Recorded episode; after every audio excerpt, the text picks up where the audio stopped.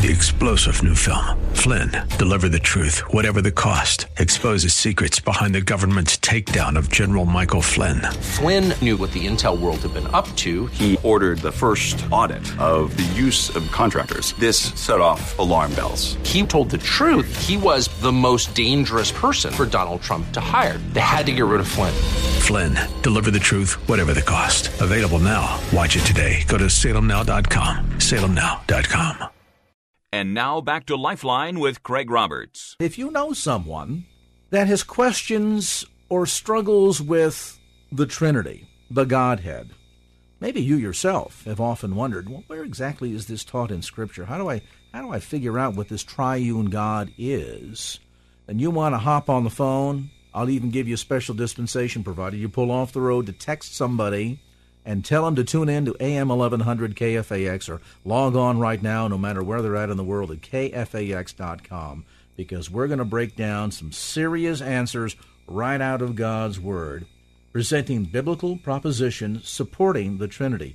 And joining me tonight in studio is a familiar voice to KFAX listeners. Also, I might add, a, a, very dear friend. He serves as an adjunct professor at Golden Gate Theological Seminary. He is a pastor of Tiburon Christian Church up in the, the, North Bay, and is host of Contending for the Faith, heard Saturday evenings at 7 p.m. right here on KFAX. He is Dr. Jerry Buckner, and Dr. Buckner, is always, great to see you. Craig, it's always a blessing to be in the studio live, and uh, oftentimes you generally interview me by phone. And so I said I better make a commitment to come in here so I can show a sense of humility. Humble thyself. after, after, all, you know, uh, gave uh, birth from uh, your program to our program. And so we thank the Lord for you and the way God has used you throughout the years and standing firm for the word and the love of people. So we appreciate you and your program as well. Well, and thank you for taking the time out of your busy schedule to come on in and uh, uh, spend some time going deep in God's words today, which is so critically important, you know, uh, kind of as a foundation to our, our topic and our conversation. A lot of Christians have a very peripheral knowledge of their faith. Some even struggle with the ability to explain their faith to someone else. And no surprise that there's such a small margin of believers today that could even tell you that they've ever shared their faith, let alone led someone to Christ, because largely we we really don't know what it is we believe or why we believe it. And so, with that thought in mind, laying a stronger foundation, going deeper in God's Word, and one of the key things that you do every Saturday evening at 7 on Contending for the Faith is teaching people the importance of embracing, understanding the very fundamentals, the very pillars of our faith. And tonight we discuss one that I think is, is so key and yet is um, so clouded in the minds of so many, and that is the topic of the Trinity.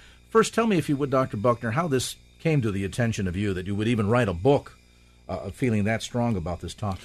That's a good uh, question, Craig. And I think the thing that has really put a burden on my heart regarding doing a book on this subject is because I have uh, traveled all over the the, the, world pretty much and doing lectures for uh, various uh, denominations and organizations and and in the midst of doing uh, seminars and workshops uh, I found that a lot of Christians, including even pastors, uh, are really ignorant when it comes to the essential doctrines of the historic Christian faith.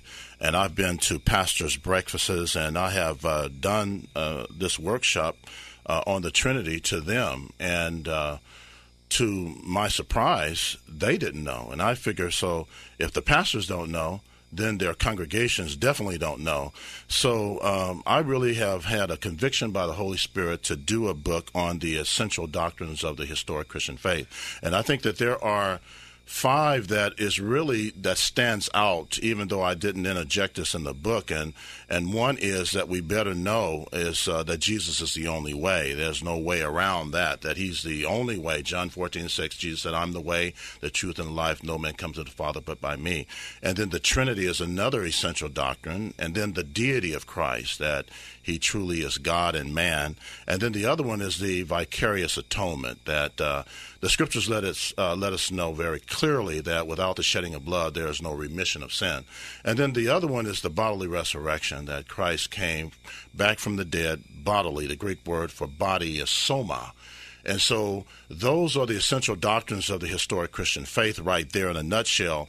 And because I've seen pastors not know this, especially the Trinity, I was convicted to do this. The curse of the church today is biblical illiteracy, and it parades itself in and out of the church. And and as uh, Amos once said, you know, there is a famine in the land, and he spoke of it not only regarding starvation, but a famine regarding the Word of God, and it's really real today in our churches. I, I heard it said recently by a preacher that we've even seen this uh, trend taking place in the pulpits of America today where we've seen this paradigm shift from "Thus saith the Lord" to "Well, in my opinion," and a lot of that gets us into trouble, particularly on a topic like this. And, and I, I want to take note. You referred to this as an essential doctrine. Help us understand that, because a lot of Christians at the periphery would say, "Well, we understand that that Christianity, like Judaism, is a monotheistic religion."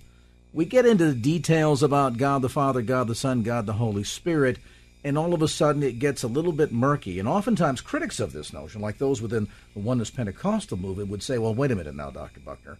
We've gone through the entirety of the New Testament. Not once does the word Trinity appear in there. So how can we even believe that there's such a thing as the Trinity if the Bible doesn't specifically teach to this point? That's a very good question. And uh, the word Trinity is not in the Bible, the word itself, but the concept and the evidence is there. So this might be like the issue of abortion. We might say that abortion doesn't appear in the Bible either, and yet the concept of it in terms of it being against the law of God, taking of a life, and the value of life is certainly throughout Scripture. Very much so. And another two other words, it's not in the Bible, but the evidence and the concept is there, is the word rapture and also the word incarnation. So those are doctrines that we use all the time, and we use it theologically. But uh, the evidence is there. Now, Jehovah's Witnesses, I've been studying cults now for 40 years, and I consider myself an expert in the field of comparative religion and apologetics. And the Jehovah's Witnesses say, well, you shouldn't believe in the Trinity because the word is not there. But they use the word theocratic kingdom and that's not in the Bible. So, because the word is not there, doesn't mean that the evidence and the validity of the concept is there. And I think it's very important for us to understand when we use the word essential, we're saying there is no compromise, there is no sellout. We have to believe that. Uh, St. Augustine one time said, In the essentials, unity. In the non essentials, liberty and in all things charity. So there are some things like baptism. You know, people do various forms of baptism. Uh, the communion. Those are essential foundational uh, truths. But when it comes to these areas that we're talking about tonight, uh, people are going to do those non-essential teachings and doctrines differently. But when it comes to these subjects like the Trinity, the deity of Christ, the bodily resurrection, the atonement, there is no compromise. There's no getting around. And matter of fact, Jesus made it so clear. There are I would say 23 times in the Johannian Gospel, that is the Gospel of John, that the word I am is used. And that is the divine title for Jesus. And so Jesus says in John 8 and 24, if you believe not that I am He, you will die in your sins. That's very clear. And Jesus was the one that spoke out of the burning bush back in the Old Testament in uh, Exodus 3 and 14 when Moses says, When I go before the children of Israel and they shall ask of me, What is your name? What shall I say? And then uh, God says to Moses in Hebrew, Ehyeh, Asher, Ehyeh, I am that I am. And then Jesus comes along later on in John 8 and 58 and says, Before Abraham was, I am. And then he goes as far as saying, If you believe not that I am he, you will die in your sins. So these are no compromise. And yet we see a lot of churches compromising it. And you have to question if those are genuine churches.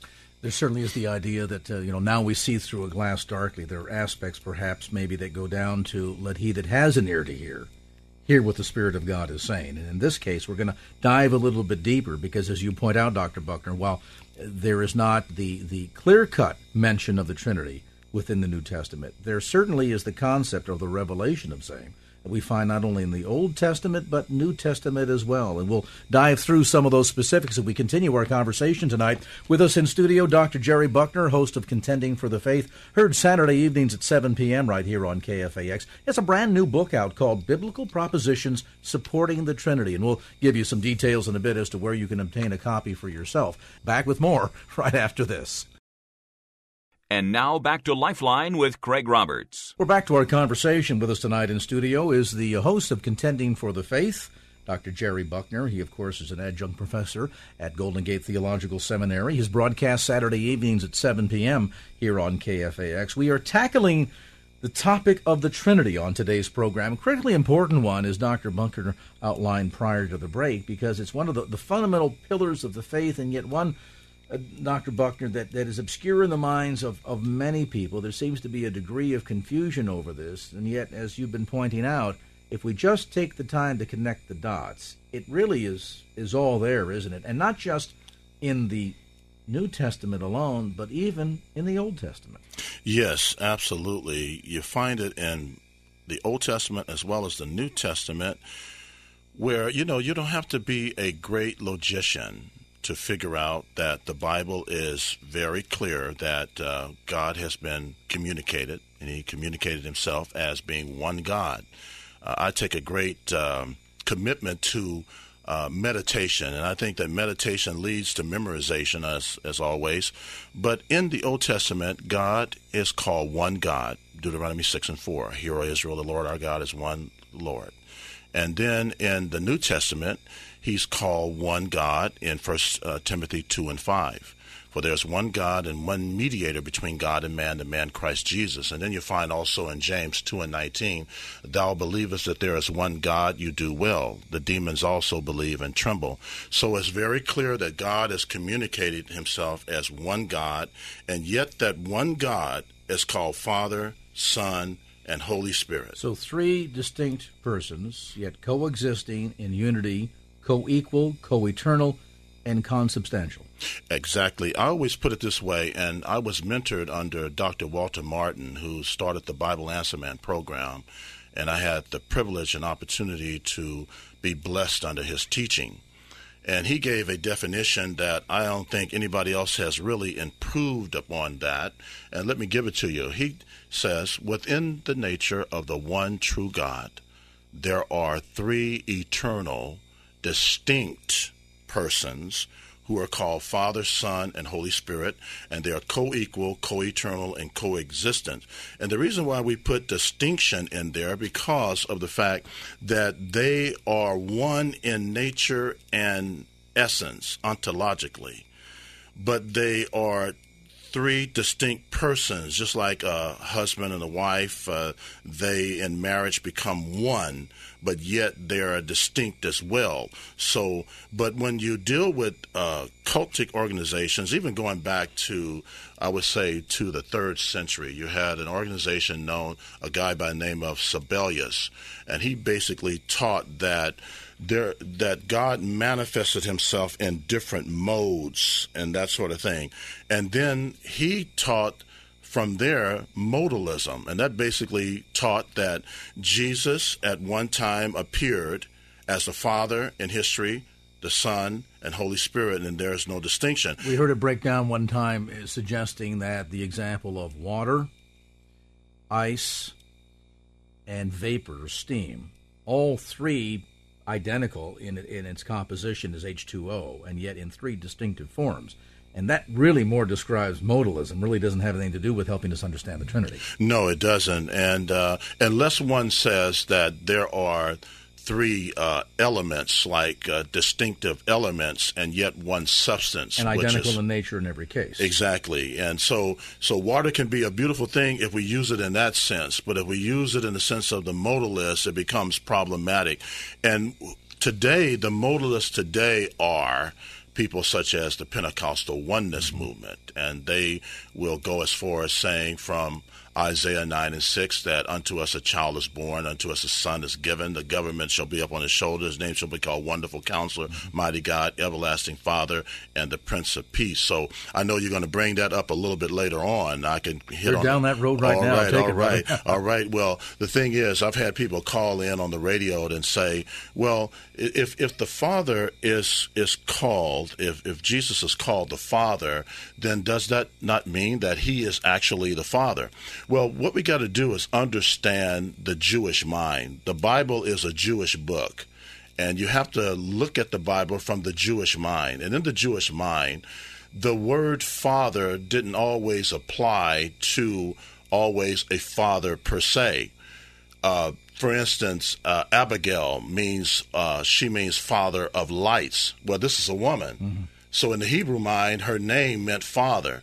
Paul was actually looked at as a father to Timothy and to Titus, but he was not their literal father. So, in the mind of the Jewish mind, a father means someone who actually relates to somebody even on a spiritual plane as well. So Isaiah 9 and 6, Jesus actually is the father of eternity in the sense that he possesses control of eternity. He is from all eternity. And so when it says father of eternity, it doesn't mean literally that he's the father uh, of that contradicts the Father in the Bible. It just simply means that that's the way the Jewish mind communicated. This also perhaps helps us understand the concept as we see Christ talked about both prophetically in the Old Testament and revealed in the New Testament that he was not created but rather begotten of the Father. It's an important distinction, is it not? It really is. And the word begotten is different from begat. Begat is talking about someone who was created.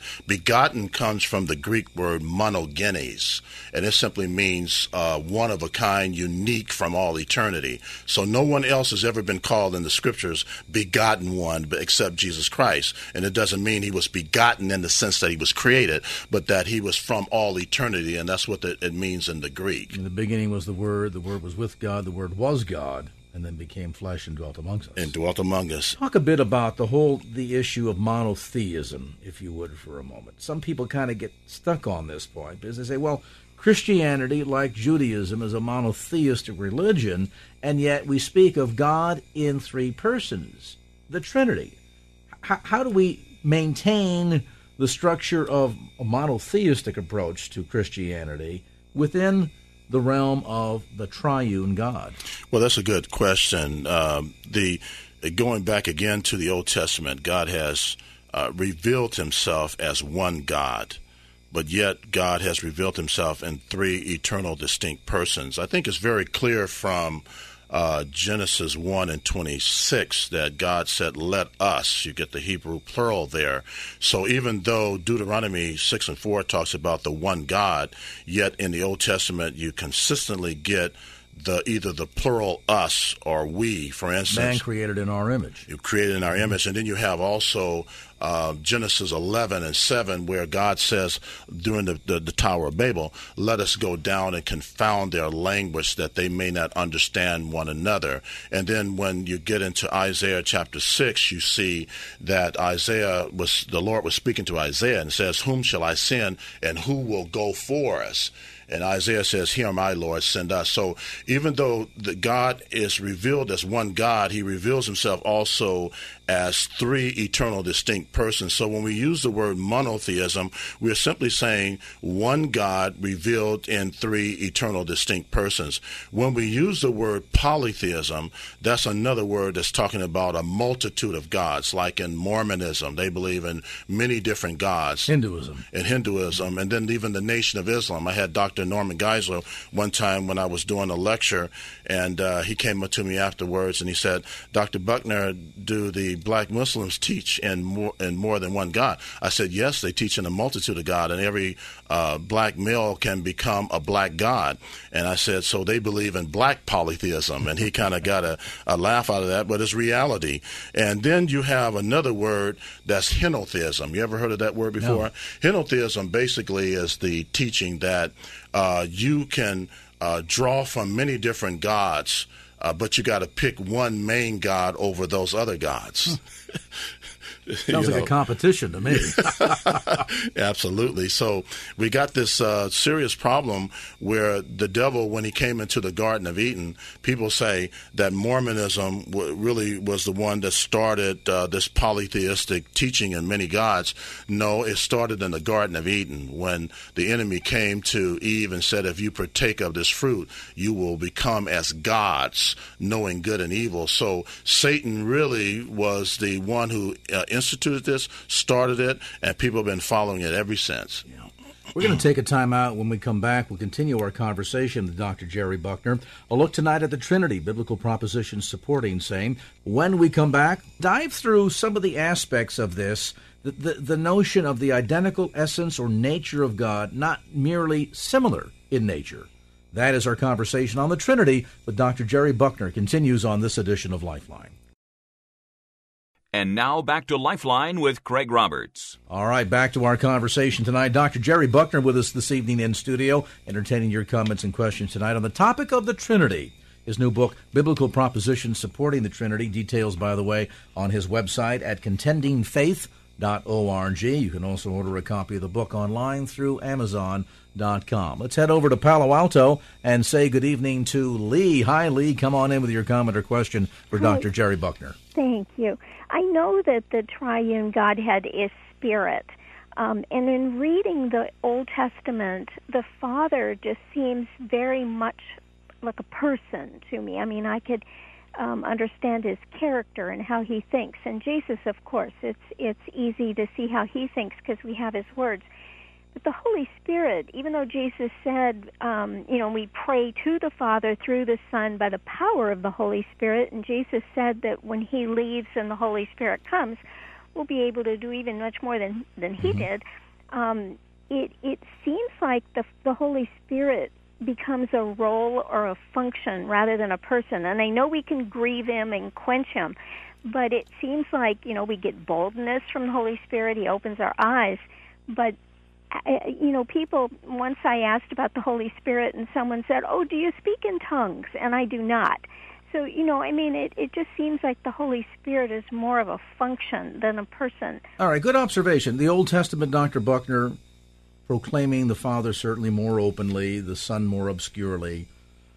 Of course, in the New Testament, then, manifestation of the Son suggesting the deity and the presence of the Spirit that now dwells amongst us. So we see kind of three distinct functionaries in terms of the Father in the Old Testament very strong, the Son in the New, and then the Holy Spirit for the current, you know, for the generation subsequent.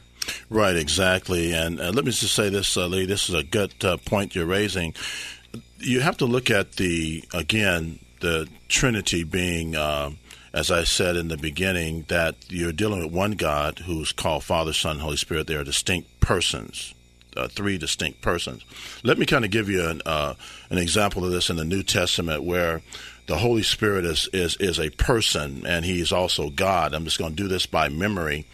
Uh, John 4 and 24, and you might want to write this down. It says, God is spirit, and they that worship him must worship him in spirit and in truth. So it makes it clear there that, that the Holy Spirit is, is God. Also, you want to look at uh, Acts 5 and verses 3 and 4. You remember Ananias and Sapphira when they lied against the Holy Spirit. Now, you cannot lie against a function you cannot lie against a wind or a force. Uh, you can only lie against a person or to a person. So we see that Acts 5, 3, and 4 we see that the Holy Spirit was lied to. And then Peter ends up saying, You didn't lie unto man, but you lied unto God. So it's very clear there that the Holy Spirit is not only God, but he's also a person because they lied to a person and he ends up saying, You lied unto God. And then you may want to also look at John chapters 14 through uh, 16 because you have a dialogue between the Father, Son, and Holy Spirit, and they're constantly saying, I and we, I send another comforter, and he, and, and they constantly uh, interchange he and and uh, I, and it's constantly letting you know that all three persons are not ju- they're not a function; they are distinct persons, and they make it very clear in the Scripture who they are. So I think you got to look at the totality of Scripture, and even though uh, a lot of things in the Old Testament is not as clear, but there are things in the Old Testament that are clear as well. Uh, but in the New Testament, it starts to unfold, and you start to get a deeper depthness of what the, the Holy Spirit well, is. Let's elaborate on this point for a moment, too, for the benefit of both Lee and, and other listeners. That sometimes we, we kind of get our mind wrapped around this, and we're saying, well, now, wait a minute now.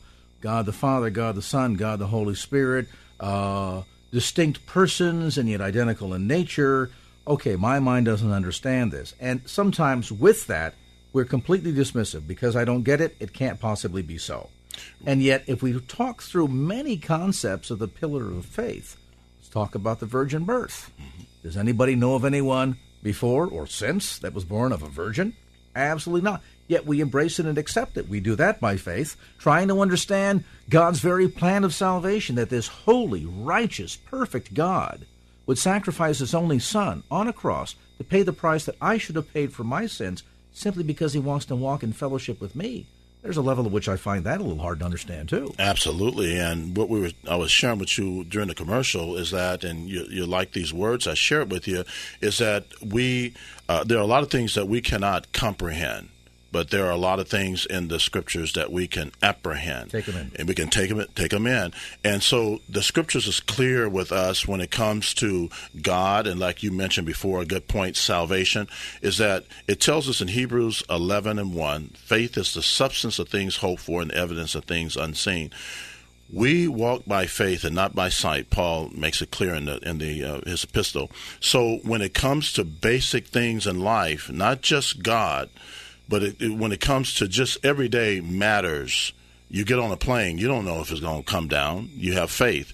When you go to a restaurant, you don't know if somebody can be a terrorist back there cooking your food. Mm-hmm. and, you know, they could put some poison in your food. Every day you get in the car, you don't know if it's going to explode on you or a bomb has been put in there. Every day we walk by faith. And so God says, be that way towards me as well, because that's what I'm all about. And the mystery of the Godhead at a level. We're, we're talking about very God Himself. It would seem to be a little bit far fetched at a level for man to expect to fully comprehend the totality of God and His character. I mean, we're, we're living on an entirely different plane. Now, we see through that glass darkly. When we see Him, we shall be like Him, for we shall see Him as it is, as He is on the other side. So it makes perfect sense right now. Makes there are certain levels sense. that you know. We're, how dare we suggest that we ought to totally and I'm not referring necessarily to the caller, but just the overall idea that we have to totally comprehend every single aspect of the Godhead before we're willing to accept it. When I think it's perfectly natural to understand that we serve a great, mighty, and, and a God that at certain levels is, is beyond man's capability. It's so true. It's so true, and, and, several things I want to say about that because you're making a good point. it tells us in the Isaiah chapter 55, God says, "As the heavens are higher than the earth, so are my thoughts Above higher. Your thoughts. Yeah. so don't try to get your thoughts on the level right. of God because we're finite and He's infinite.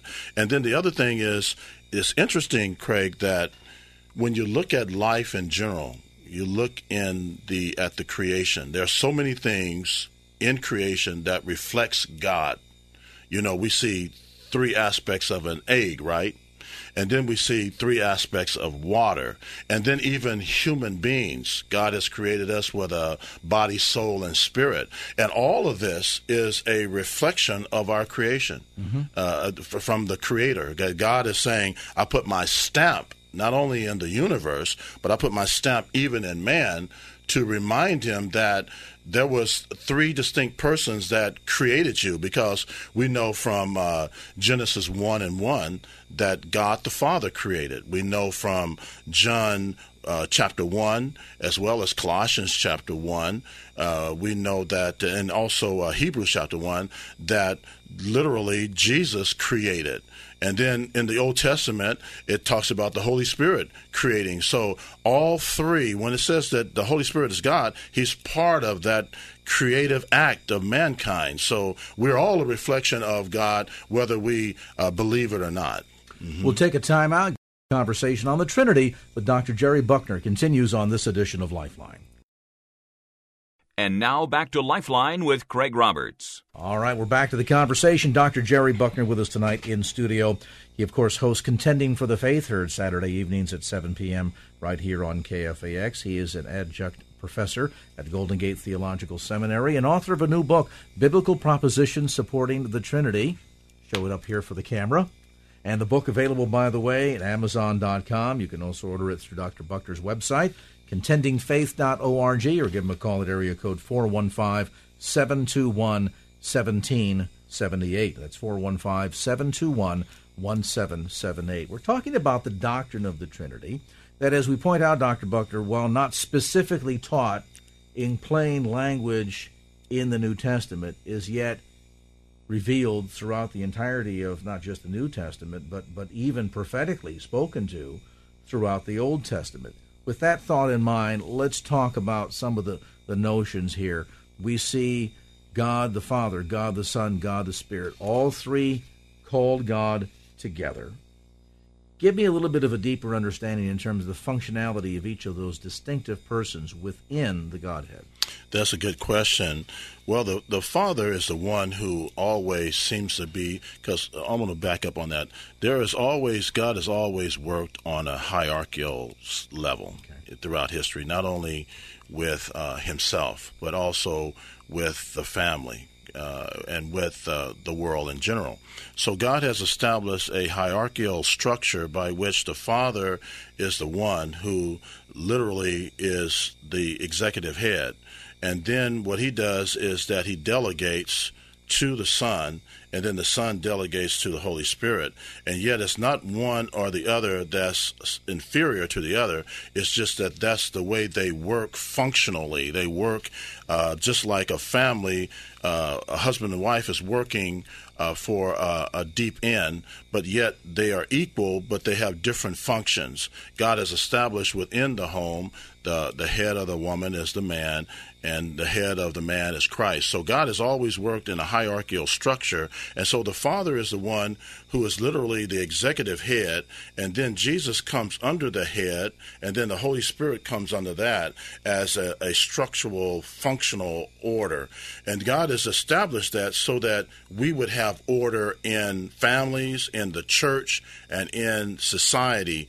And so it's a beautiful uh, setup, and yet we see even though the Father is the head over Christ, and Christ is the head over mankind, and yet the Father is the head of Christ, the Father and Son are still equal. And even just like in a marriage, the husband is the head of the wife, but yet they're equal ontologically. The Father, Son, and Holy Spirit are equal ontologically, but functionally, they are play different roles. And so let me give you another example of this. When Jesus said in John 14 and uh, 28, I believe, he says, The Father is greater than I. He was basically not saying that the Father is greater than he nature wise, but position wise. So the Greek word for greater means meizon, and it's talking about position. The Father is in heaven as the executive head came, he allowed the Son to come down and die for us, and he took on a lower position, but nature wise, he's equal. Which you, where you see him then essentially deferring to the Father. Deferring, uh, exactly. Not my will, but thine be done. Thy will be done. And teaching us to depend upon the Father because he did it himself. If you have in the, in the world at one time a perfect man who is God, coming to the earth, totally depending upon the Father, not doing anything upon himself. That's a real lesson to us who are imperfect, how much we should obey. And we see very a high degree of, of functionality between the three uh, aspects of the Godhead, a, a, tremendous sense of interdependence. I'll give you an example here. In Luke 135, speaking of the angel coming to Mary concerning the virgin birth of Christ, and he says, The angel answered to her and said, The Holy Spirit will come upon you, and the power of the Most High will overshadow you. For that reason, the Holy Child shall be called the Son of God. So we see all three persons functioning within the matter of coming to Mary to give her the message of how this is all going to take place. Absolutely. And it's good that you mentioned that because within the Trinity, you see all of them working together. Mm-hmm. So that's a good uh, scripture there, uh, Luke 1 and 35. So we see the Trinity together in, at the birth of Christ. We see the Trinity together at the baptism of Jesus Christ in in uh, Matthew three. Jesus goes comes out of the water, and the Holy Spirit descends in the form of a dove, and a spirit, and the Father says, "This is my beloved Son." And you even see the Trinity involved with the resurrection, because not only did Jesus raise Himself, John uh, 2 19 through 21 he says destroy this temple and in three days i will raise it up but we also learned that in galatians 1 and 1 the father raised him up from the dead and then we learn in romans 8 and 11 that it says but if the spirit of him that raised up christ from the dead dwell in you he that raised up christ from the dead will also quicken your mortal bodies by his spirit fascinating to see the connectivity of those references in every one of the cases you yes. talked about the baptism uh, Luke 32, John 132. Here's Stephen. Now here's here's a wonderful one. Acts 7:55. But Stephen, full of the Holy Spirit, looked up to heaven and saw the glory of God, Jesus standing at the right hand of the Father. Absolutely. And what I generally do, Craig, that's a good point. What I generally do when I'm teaching this subject, I always say that Trinitarian uh, doctrine, teaching, it always comes like behind a person, first of all, demonstrating the evidence for the Father being and Son and Holy Spirit being one God. I said, don't get into Trinitarian text first, but you first of all establish that there is one God and that that one God is called Father, Son, and Holy Spirit. Once you demonstrate that, then you can go to Trinitarian texts. And, and because a lot of Christians have not been taught effectively this subject matter, they'll jump to Trinitarian text first without demonstrating the validity and historicity and authenticity of the fact that the, there's one God ontologically, and that one God is called Father, Son, and Holy Spirit. So we must demonstrate that first. That's why I use in the book the if proposition. If it can be shown that there is one God, if it can be shown that the one God is called Father, Son, and Holy Spirit, and if it can be shown that they all work together as one. So we deal with the if propositions, and then we go, after we demonstrate that, we go to the other. And this falls right in place with 1 Peter 3 and 15. God is commanding us, that's an apologetic scripture, to be ready. Sanctify the Lord God in your hearts, and be ready always to give an answer to every man that asks of you, a reason of the hope that's in you with meekness and fear. You know, that comes back full circle as our time in the hour winds down, Dr. Buckner. Too fast. we, we oftentimes, I think, as believers, struggle with the idea that we're not seeing a strong enough impact of the church on the culture around us today. We wonder why there are so many nominal Christians instead of phenomenal Christians. We, we like wonder that. why there's a sense of lukewarmness that seems to permeate a lot of Christendom today. And I think it goes to the heart of this very question that we, we know not in whom we have believed. There is a sense of, of, of cultural Christianity. Well, we were kind of always around this, we accept it. We don't really understand it. We can't explain it. We certainly are incapable of sharing it with others. And so it's difficult for us to be engaged in that process of making disciples because we don't even understand what it means to be a disciple ourselves. And a lot of that goes back to this core central issue of biblical illiteracy. As you've explained the Trinity today, we work through just a very basic set of passages in working through those four if propositions and you very easily and systematically can very clearly see the revelation and substantiation of the Trinity throughout both the Old and the New Testament if we'd only take the time to do the reading. Oh, absolutely. And I tell you, you mentioned the word disciple, and I just get uh, goosebumps when I hear you say that. I've been doing a teaching in our church on discipleship and the importance of that.